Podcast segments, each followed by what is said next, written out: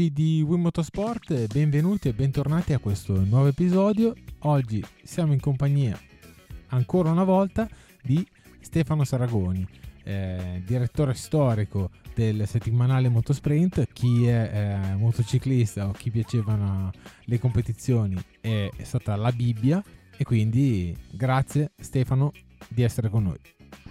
Grazie a te, ciao. Quindi Stefano, in questa mezz'oretta eh, mi piacerebbe approfondire soprattutto del tema che è caldo, ma anche il tema storico eh, che è il mercato. Eh, mercato che è soprattutto mercato piloti, che ci sono stati tanti cambiamenti anche radicali, tipo l'Ozon o anche il cambio di, di Valentino, come adesso si parla tutto di markets, anche se secondo me è molto marketing, perché pur, secondo me rimarrà in onda ma do la parola a te, raccontami. Ma allora diciamo che ai bei tempi d'oro della 500 il mercato piloti era piuttosto moscio. Eh, diciamo che si facevano un po' di chiacchiere, eh, ma poi sostanzialmente cambiava molto poco. Tanto che ogni cambiamento era quasi una, una rivoluzione. Io ricordo quando l'Oson andò alla Honda nel 1989 dopo il titolo del, del, uh, dell'88 se non sbaglio se non dico una sciocchezza. No no no giusto l'anno è giusto. Ehm, e quell'anno eh, praticamente fu uno shock cioè neanche Agostini lo sapeva. Cioè quando Agostini lesse la notizia rimase praticamente eh, Eddie aveva fatto tutto di nascosto e la Honda che cercava un, o meglio F Canemoto che cercava un pilota vincente perché lui aveva un team in 500 e, e voleva vincere il titolo prese, si prese l'Oso ma fu praticamente una rivoluzione che durò un anno solo anche perché poi l'Oso e la Honda non andavano proprio d'accordissimo e, e, poi il mercato piloti era abbastanza influenzato anche dalle, dalle, case, per esempio il mitico mancato passaggio di Kevin Schwanz alla Yamaha, del, sempre del team Agostini, che, che era orfano di Eddie Lawson e, ed era andato eh, piuttosto male con Fred Spencer. Eh, non si fece perché la Suzuki i vertici Suzuki chiamarono i vertici Yamaha e dissero guardate che se voi ci portate via Schwanz noi ci ritiriamo e quindi come um, un gentleman agreement adesso io l'ho messo giù un po' duro comunque ci fu questo gentleman agreement non portateci via Schwanz oppure siamo alla canna del gas e quindi um, ci mettete nei guai tanto piloti buoni ne avete e infatti quella è stata poi la fine del team Agostini 500 perché i piloti buoni li aveva Kenny Roberts e quindi un team alla Yamaha bastava avanzava eh, quindi anche oggi diciamo che la MotoGP non ha proprio questo mercato eh, tutto agitato cioè non è come il calcio dove la gente passa di qua da là qua e, e così facilmente è tutto abbastanza ingessato. Ogni tanto mi fermo così ti do, ti do la possibilità di, di, intervenire se vuoi sapere qualcosa di specifico. Certo, certo. No, no, intendevo che anche, soprattutto l'esempio del calcio è proprio l'estremo perché mh, gente che... No, cambia sempre tutto, però non è che... Allora, però i piloti eh, sono meno, eh, i contratti sono biennali, di solito, diciamo in grande maggioranza sono biennali, qui scadono tutti insieme e poi secondo me, questo è il mio parere personale, il motociclismo ha molta poca fantasia. In Superbike secondo me ce n'è praticamente ancora meno che in MotoGP, dove cioè in Superbike la fantasia secondo me non esiste. Eh, cioè, la Superbike si di solito ruota su se stessa, no? cioè i piloti sono sempre quelli che passano da A a B, ma non, non ne entrano tanti di nuovi, non ne escono tanti di vecchi, nel senso che no, no, non c'è un passaggio mh, mm, abbastanza ricco con le altre specialità, no? che in Superbike li sta più o meno vaga. per di lì. Sì, esatto. Diciamo, di, diciamo che comunque una volta no, avevi, mh, se eri un pilota Honda, eh, Dio te ne scampi di, di andartene. Per esempio, ogni anno c'era, c'era, il teatrino di, di, di Michael Duan, che è, un amico, quindi posso anche dire che secondo me ha sempre fatto del gran cabaret. Ah, ho parlato con la Yamaha, ma in realtà la Honda pagava benissimo, aveva la moto migliore, non c'era nessun motivo per andare lì. E quindi eh, fino a un certo punto chi aveva la Honda era un signore. Cioè, poi Valentino Rossi ha scombinato un po' le carte eh, non un po' ma molto, con la grande trattativa sommersa del 2003 eh, in cui Davide Brivio e Fursawa convinsero Valentino ad accettare la famosa sfida del 2004, dopodiché ehm, quello è stato un, un, grande episodio di cambiamento, cioè il numero uno assoluto, quello che vinceva con una mano sola, che andava a prendersi una sfida, ad accettare una sfida molto difficile, ma prima non si era verificata una roba del genere. Assolutamente per no, un tot, c'era, c'era per un tot di tempo. Eh. Dopodiché ehm, Valentino lì diciamo che eh, in quel momento era particolarmente forte e quindi ha vinto anche con la Yamaha, ha vinto due volte, ha rischiato di vincere la terza consecutiva e poi è arrivato Stoner e ha modificato gli equilibri, è arrivato Stoner, è arrivato la 800, insomma è stato, il 2007 è stato un anno un po' particolare.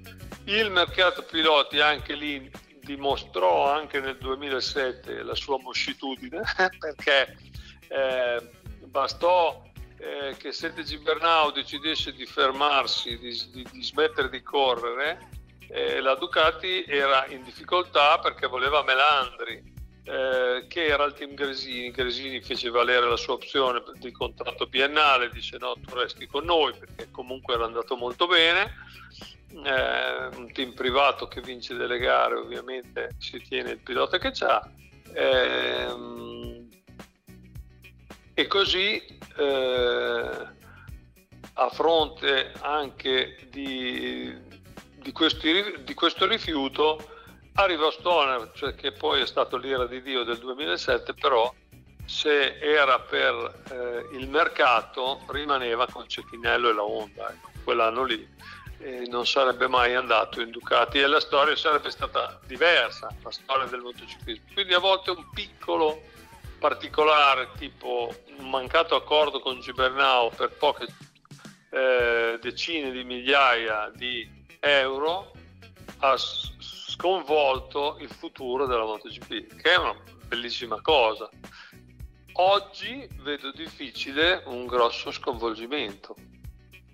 Assolutamente, io ricordo che ero, il, ero piccolo, leggevo Motosprint e già i problemi con Valentino sono nati dal 2001, quando poi ha finito di ehm, a vincere il titolo della 500, però lui voleva provare la 500 nell'anno, nell'anno misto, cosa che la Honda poi moto che non gli diede perché erano d'accordo che vinceva, se avesse vinto il titolo gli avrebbe dato la 500 e in più non gli fece fare il test perché non era sicuro di eh, correre con la nuova 1000 che già Motegi eh, nel primo test Mm, non era entusiasmante. Poi è una moto che è migliorata esponenzialmente, è diventata il riferimento dell'otto. Però poi anche negli anni dopo, già 2002, mh, mm, era in trattativa con Honda, sempre mh, mm, dicevano se non fai i test, se non firmi il contratto non parti a fare i test. Eh, c'è sempre questa... Sì, beh, diciamo che c'è sempre un...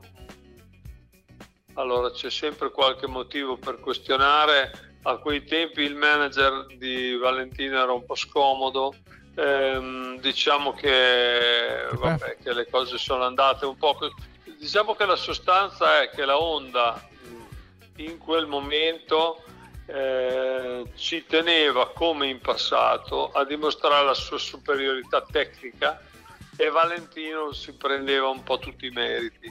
E e, quindi anche senza Valentino, cioè lo volevano tenere ma volevano dimostrare che comunque il valore era loro. Oggi questa cosa, secondo me, oggi in vent'anni è cambiato moltissimo, cioè, anzi il famoso mondo alla rovescia di cui si parla tanto in questi giorni, cioè i giapponesi facevano eh, la voce grossa, gli europei tentavano di stargli dietro. Oggi gli europei sono il top della MotoGP e i giapponesi stentano a stargli dietro, cosa che se avessi detto a chiunque seguiva la MotoGP negli primi anni 2000, eh, se avessi detto tu ti, immagini, ti puoi immaginare una MotoGP dove eh, in un turno di prove ci sono sei, solo sei moto giapponesi e sono le ultime sei della classifica, uno ti avrebbe detto non scherzare, devi essere ubriaco. Cioè questo io sfido chiunque seguisse il campionato in quegli anni a dire ah io, io lo pensavo, perché sarebbe una bugia.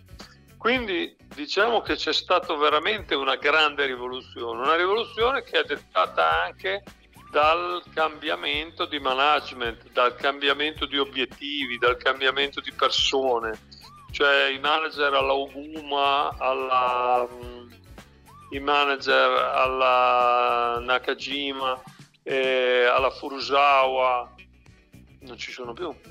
Cioè, e non comandano, non hanno più il potere che avevano una volta di gestire i reparti corse nel modo eh, in cui lo gestivano prima, che possiamo definire corretto o comunque vincente.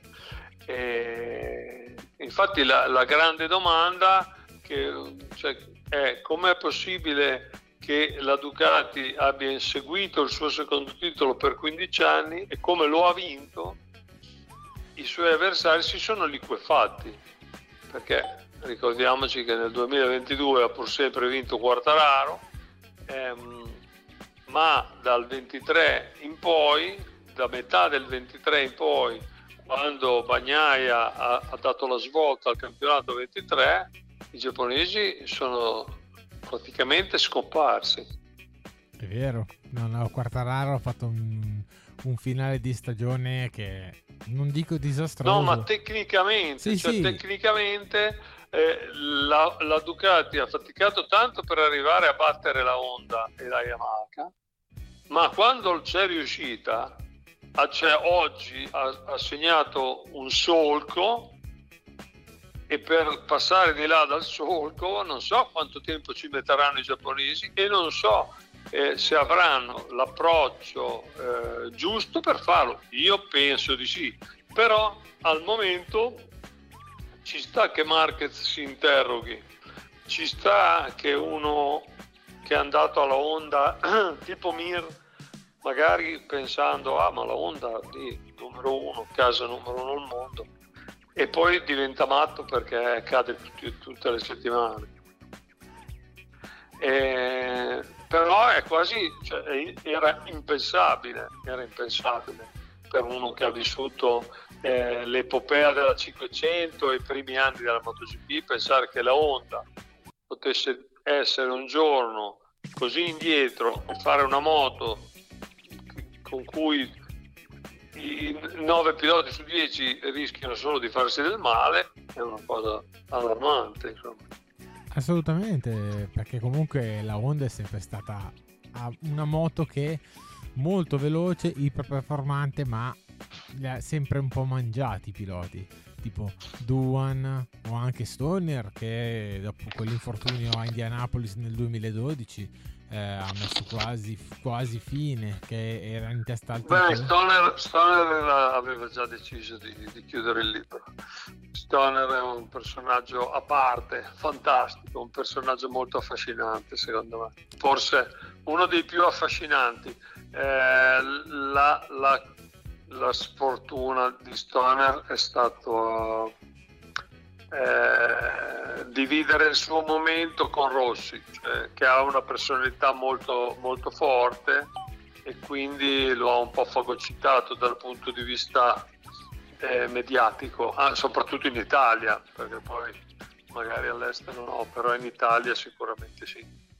Eh, Rossi è molto più carogna di Stoner e quindi è anche più vincente di Stoner, che è un buono, no? E quindi, mm, e quindi insomma è, è meno assetato di Vittoria. Era nella... Vabbè, dalla... ma dalla padella alla brace perché da una parte c'era lui con la Ducati e dall'altra parte c'era Valentino che pur non essendo su una moto italiana um, era praticamente amato quanto come se corresse con una moto italiana vabbè ma Rossi era quel periodo era, era Rossi era il top dei top per il mondo cioè il mondo della, della moto in Italia e all'estero cioè il, non il mondo della moto, cioè il mondo conosceva Valentino Rossi, poi il mondo della moto conosceva tutti, ma il mondo invece eh, generico, tra virgolette, conosceva solo Valentino Rossi.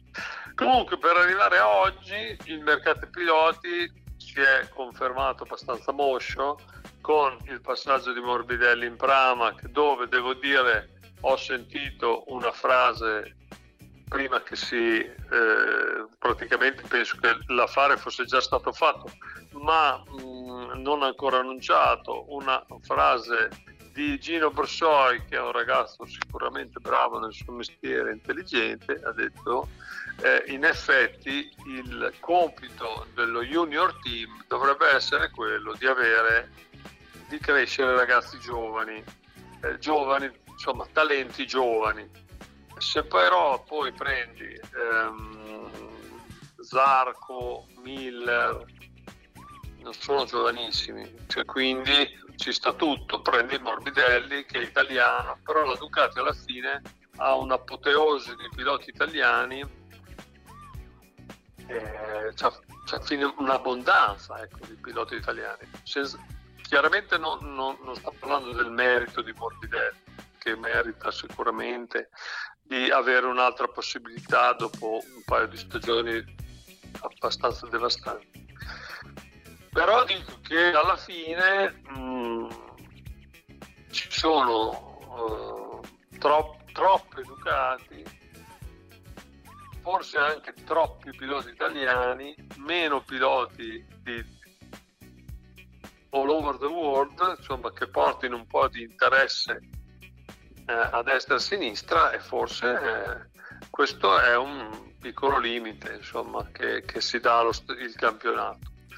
Poi non ho capito perché Dorna non ha voluto, cioè no, non ho capito, lo posso capire perché Dorna non vuole eh, dare a KTM altre due moto, perché se per caso su una di quelle due moto ci va Mark Marquez, la Honda è in braghe di tela e la Honda che magari causa un, la decisione di un manager poco lungimirante decide di ritirarsi dalle corse è un brutto colpo per la donna e quindi insomma ci sono sempre troppi, troppi se, troppi ma, troppi equilibri un po' complessi.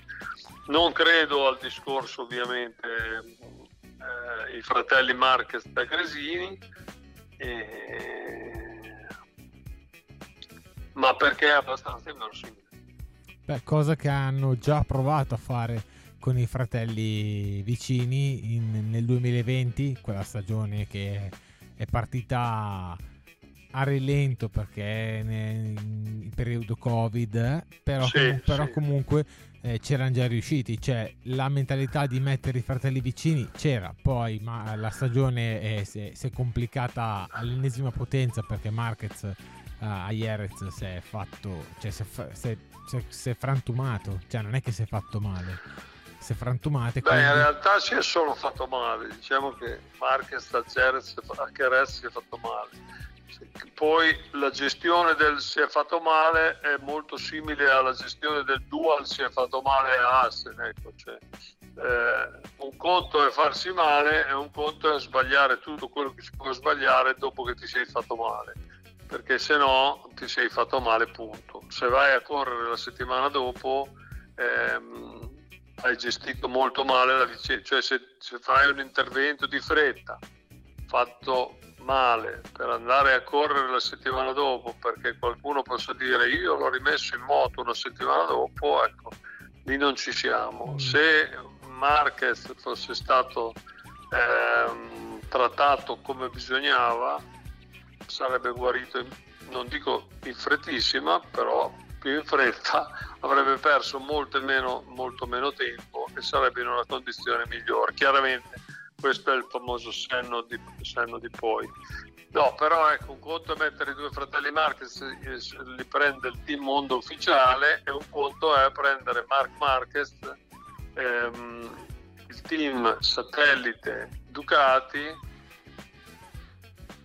dove, che, a, a, che potenzialmente può battere il team ufficiale Ducati. Allora se io sono lo sponsor, main sponsor del team ufficiale Ducati e per caso vengo battuto dal team satellite eh, perché sulla moto c'è Mark Marquez, dico vabbè allora il prossimo anno che voi sponsorizzate ingresini spendo meno, non dico la cioè non, non attentriamoci nella percentuale, spendo meno è un pilota di riferimento. Smantelli degli equilibri, cioè la Ducati ha un, un ottimo equilibrio, io credo che da linea sia stato bravissimo perché eh, è risaputo, eh, perché lo dice la storia, che un team satellite il mondiale non lo vince, no?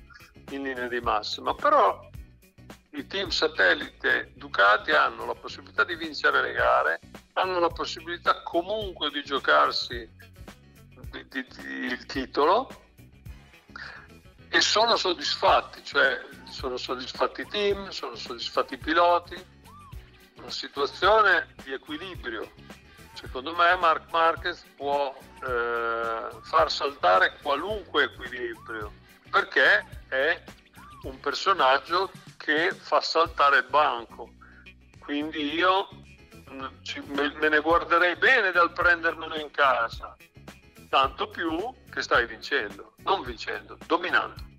Quindi non hai bisogno di dominare anche con Mark Marquez ma diciamo che è il suo manager che fa il suo lavoro, nel senso che... Eh, no, ma di, dico che comunque, cioè, anche se uno gli venisse mai la tentazione, se poi Marquez fosse davvero questo fenomeno che con la moto satellite eh, può battere i piloti ufficiali, non giova neanche alla Ducati.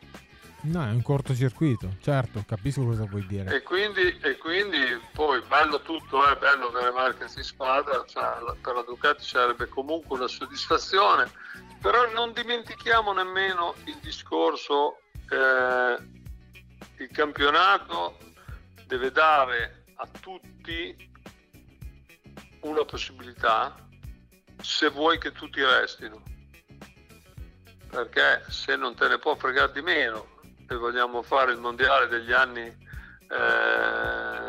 fine anni 70 con tutto lo schieramento di Suzuki clienti che non esistono più, va bene, se no, siccome le moto clienti non ci sono, siccome parliamo di moto iper sofisticate, iper, eh, abbiamo già avuto un'esperienza con le CRT no? e speriamo di non doverla ripetere mai perché per riempire una griglia eh, bisogna cercare di mantenere l'equilibrio e semmai attrarre quelle due o tre aziende che potrebbero entrare e, e fare quello che, che, quello che deve essere la MotoGP, cioè lo spettacolo motociclistico numero uno.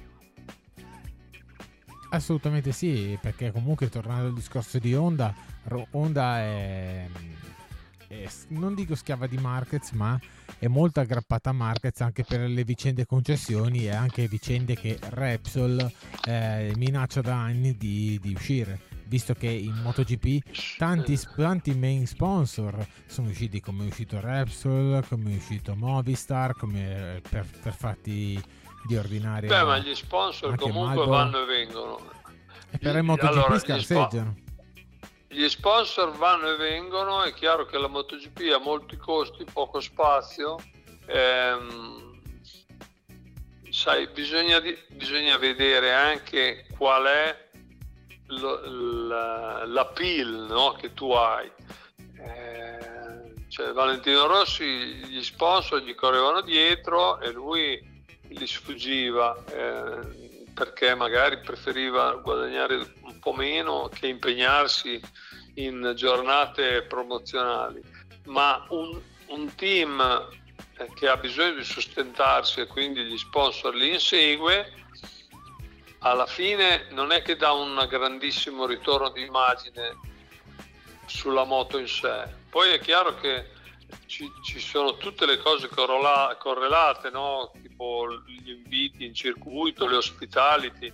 Quando mi dicono ah le hospitality, soldi buttati via, cioè, se non ci fossero le hospitality probabilmente, anzi eh, per alcuni sicuramente non investirebbero su una moto perché questo, l'hospitality dà all'azienda che investe l'opportunità di portare i suoi clienti in circuito di fargli vedere uno spettacolo, di farli stare bene. E chiaramente è questo che fa parte di tutto il pacchetto, no? cioè lo sponsor non è che vuole mettere la, il suo nome sulla moto e basta, vuole tante cose. Eh, però è chiaro che chi spende tanti soldi sono sempre meno, le aziende che fanno questo sono sempre meno, ma soprattutto le case giapponesi mi sembrano poco interessate poi a, mm, a esserci con la presenza di una volta, cioè Yamaha che si accontenta di esserci con un team e due moto mi spaventa un po'. Ma di sicuro Yamaha è, è un po' implosa nel senso che eh, sia la moto e anche nel team ufficiale è stata smarrita la via, cioè Valentino Docet eh, che guidava lo sviluppo lo diceva da tempo, sembrava aver trovato Vignales eh, il faro, il pilota veloce e poi dopo si è un po' spenta un pochino la candela, sembrava che Quartararo e Morbidelli addirittura con la moto vecchia del vero team Petronas fosse la soluzione giusta, messo in ufficiale, ok, ha vinto un titolo, perfetto, però il team SRT, anche quando l'esempio è Valentino, ma soprattutto l'esempio è Dovizioso, perché Dovizioso proprio, ha proprio concluso, entrambi hanno concluso la carriera indegnamente, cioè su una moto che, a parte, vabbè, Darren Binder, che anche gli hanno fatto fare il salto alla Miller, e l'hanno perso perché, perché l'hanno bruciato. Vabbè, ma non guadagnato, non so perché la, cioè lì è, è, il tipico episodio di, di, cioè di scelta commerciale, ecco, cioè di scelta abbastanza azzardata.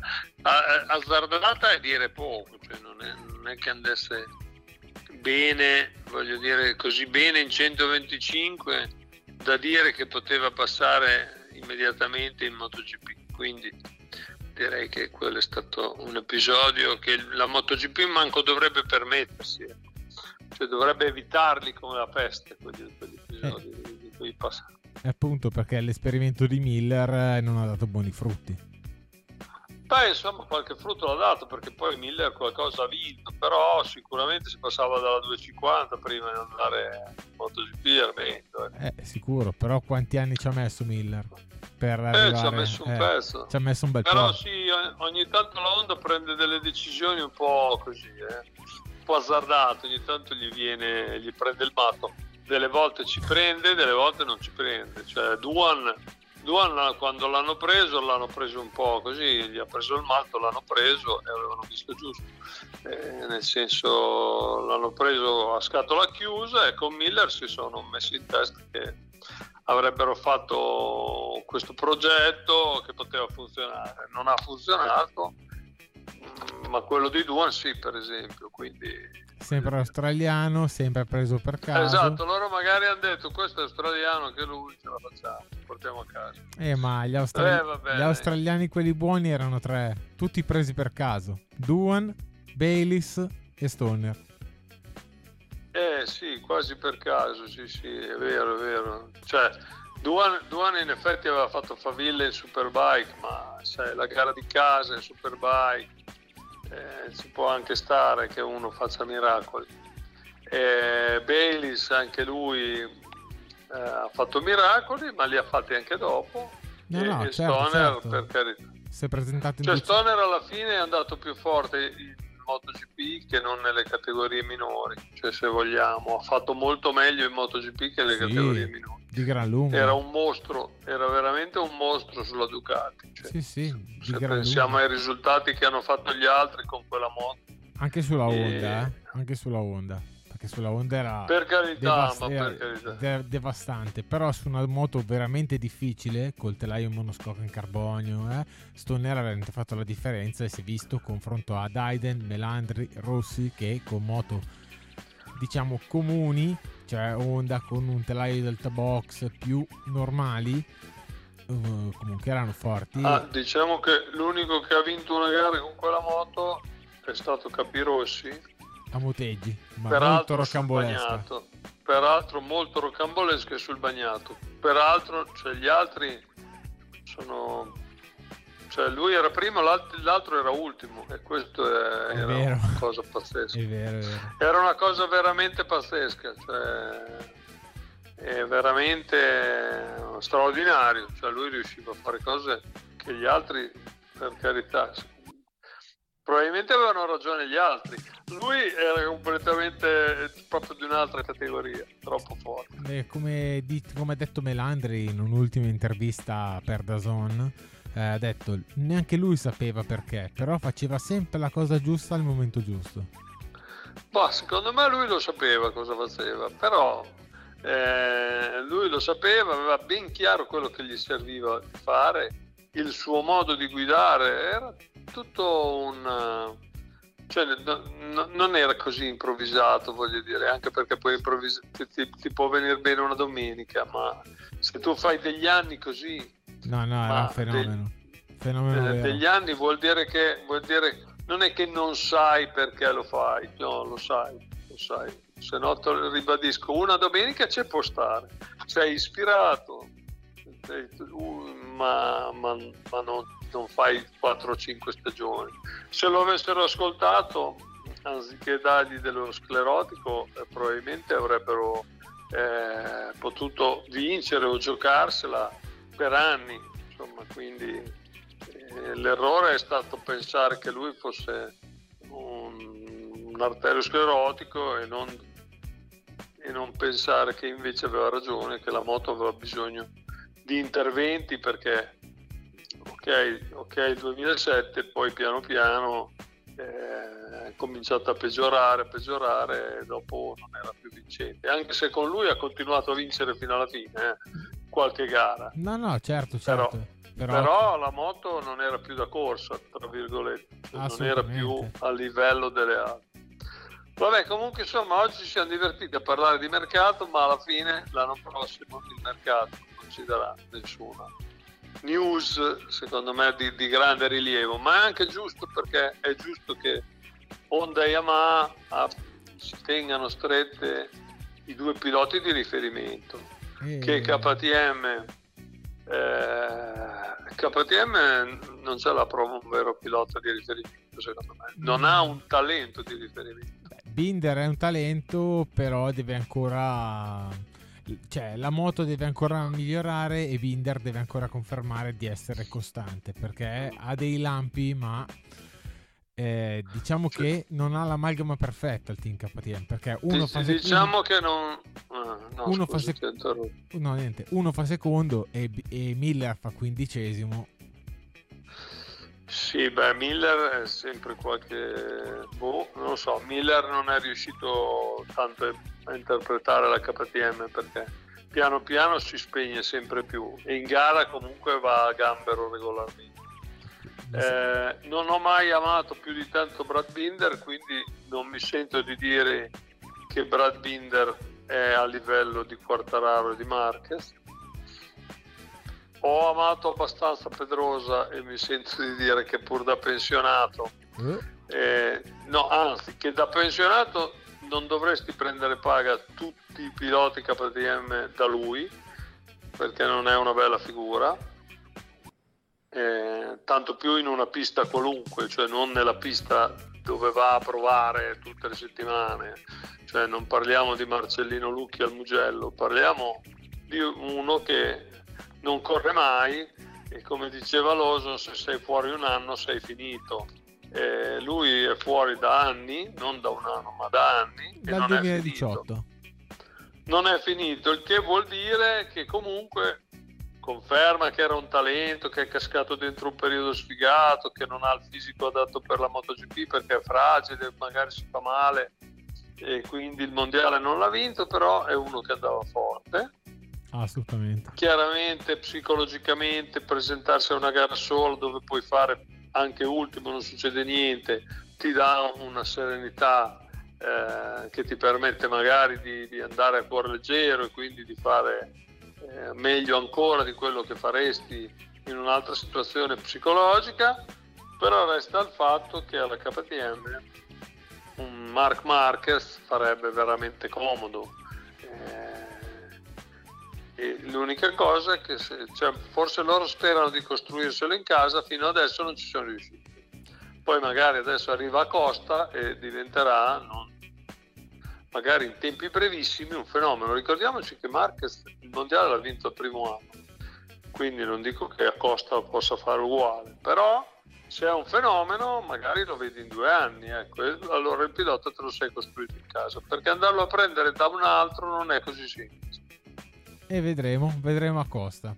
Intanto abbiamo... d'altronde, d'altronde, chiuderei dicendo Zarco che l'ha preso la onda. Aia. Il mio amico, il mio amico Kevin Schwanz disse questo vince presto un Gran Premio, lo devi ancora vincere il Gran Premio in MotoGP. Eh, perché debuttò con grandissimi risultati, però il, mondiale, il Gran Premio lo deve ancora vincere, quindi sono passati anni non è una categoria così semplice. Mi sa che, mi sa che Kevin si è un po' sbagliato. Ecco. Ma eh, sì, si è un po' sbagliato, ma si è sbagliato in un momento in cui Zarco sembrava il futuro oggi il futuro piuttosto dici che è Bezzecchi, no? Esatto. Che quando, quando lo ha preso Valentino, Bezzecchi ha detto, eh beh, vabbè, hai preso uno perché stava nel cortile di casa tua, no? Io invece penso che Rossi avesse visto giusto perché i risultati dicono che ha visto giusto. E, ehm, quindi insomma delle volte no, anche capire chi è il pilota che fa per te non è semplice. Esatto. A- anche se sei esperto. Quindi delle volte ci vuole anche un po' di rizzico di fortuna perché ci sia questo, questa esplosione di, di, di armonia. E tu diresti che sulla carta Alex Spargarò è più adatto alla priglia di Vignale, cioè più vincente di Vignale. Sulla carta no, nella pratica sì, quindi basta. Insomma, devi, devi azzeccare la persona, il pilota giusto e fare un percorso con lui. E... Comunque, insomma, staremo a vedere, ma, ma il, il, mercato ecco, non ci regalerà dei grossi scossoni. No, per niente. Quindi destinati tutti il 2025 se le case giapponesi non, non migliorano. Esatto, esatto. No, ma eh, sarà proprio bello se le case giapponesi migliorano, perché così la gente che magari oggi è in uno dei team satellite Ducati potrebbe essere anche attratta e, e, va forte ovviamente, sarebbe essere attratta dall'idea di andare in un team ufficiale e non più in un team satellite e questo vale anche per, eh, insomma, l'importante è che ci sia un equilibrio delle moto che faccia sì che i piloti possano pensare di andare ovunque eh, e un equilibrio di piloti che, che, fa, cioè che li, ci siano più piloti vincenti così che le case eh, possano avere la voglia di andarli a fregare agli altri. Stefano, grazie. Ci siamo allungati, doveva essere una mezz'ora, ti siamo allungati, perdonami, ma sai, parlando di moto... No, non c'è problema. Se hanno la pazienza di ascoltarci, tanto meglio. Va ah, bene. Quello poco ma sicuro. Ti ringrazio e, alla prossima. Ciao, grazie. Grazie, ciao. Ciao, ciao. ciao, ciao. ciao.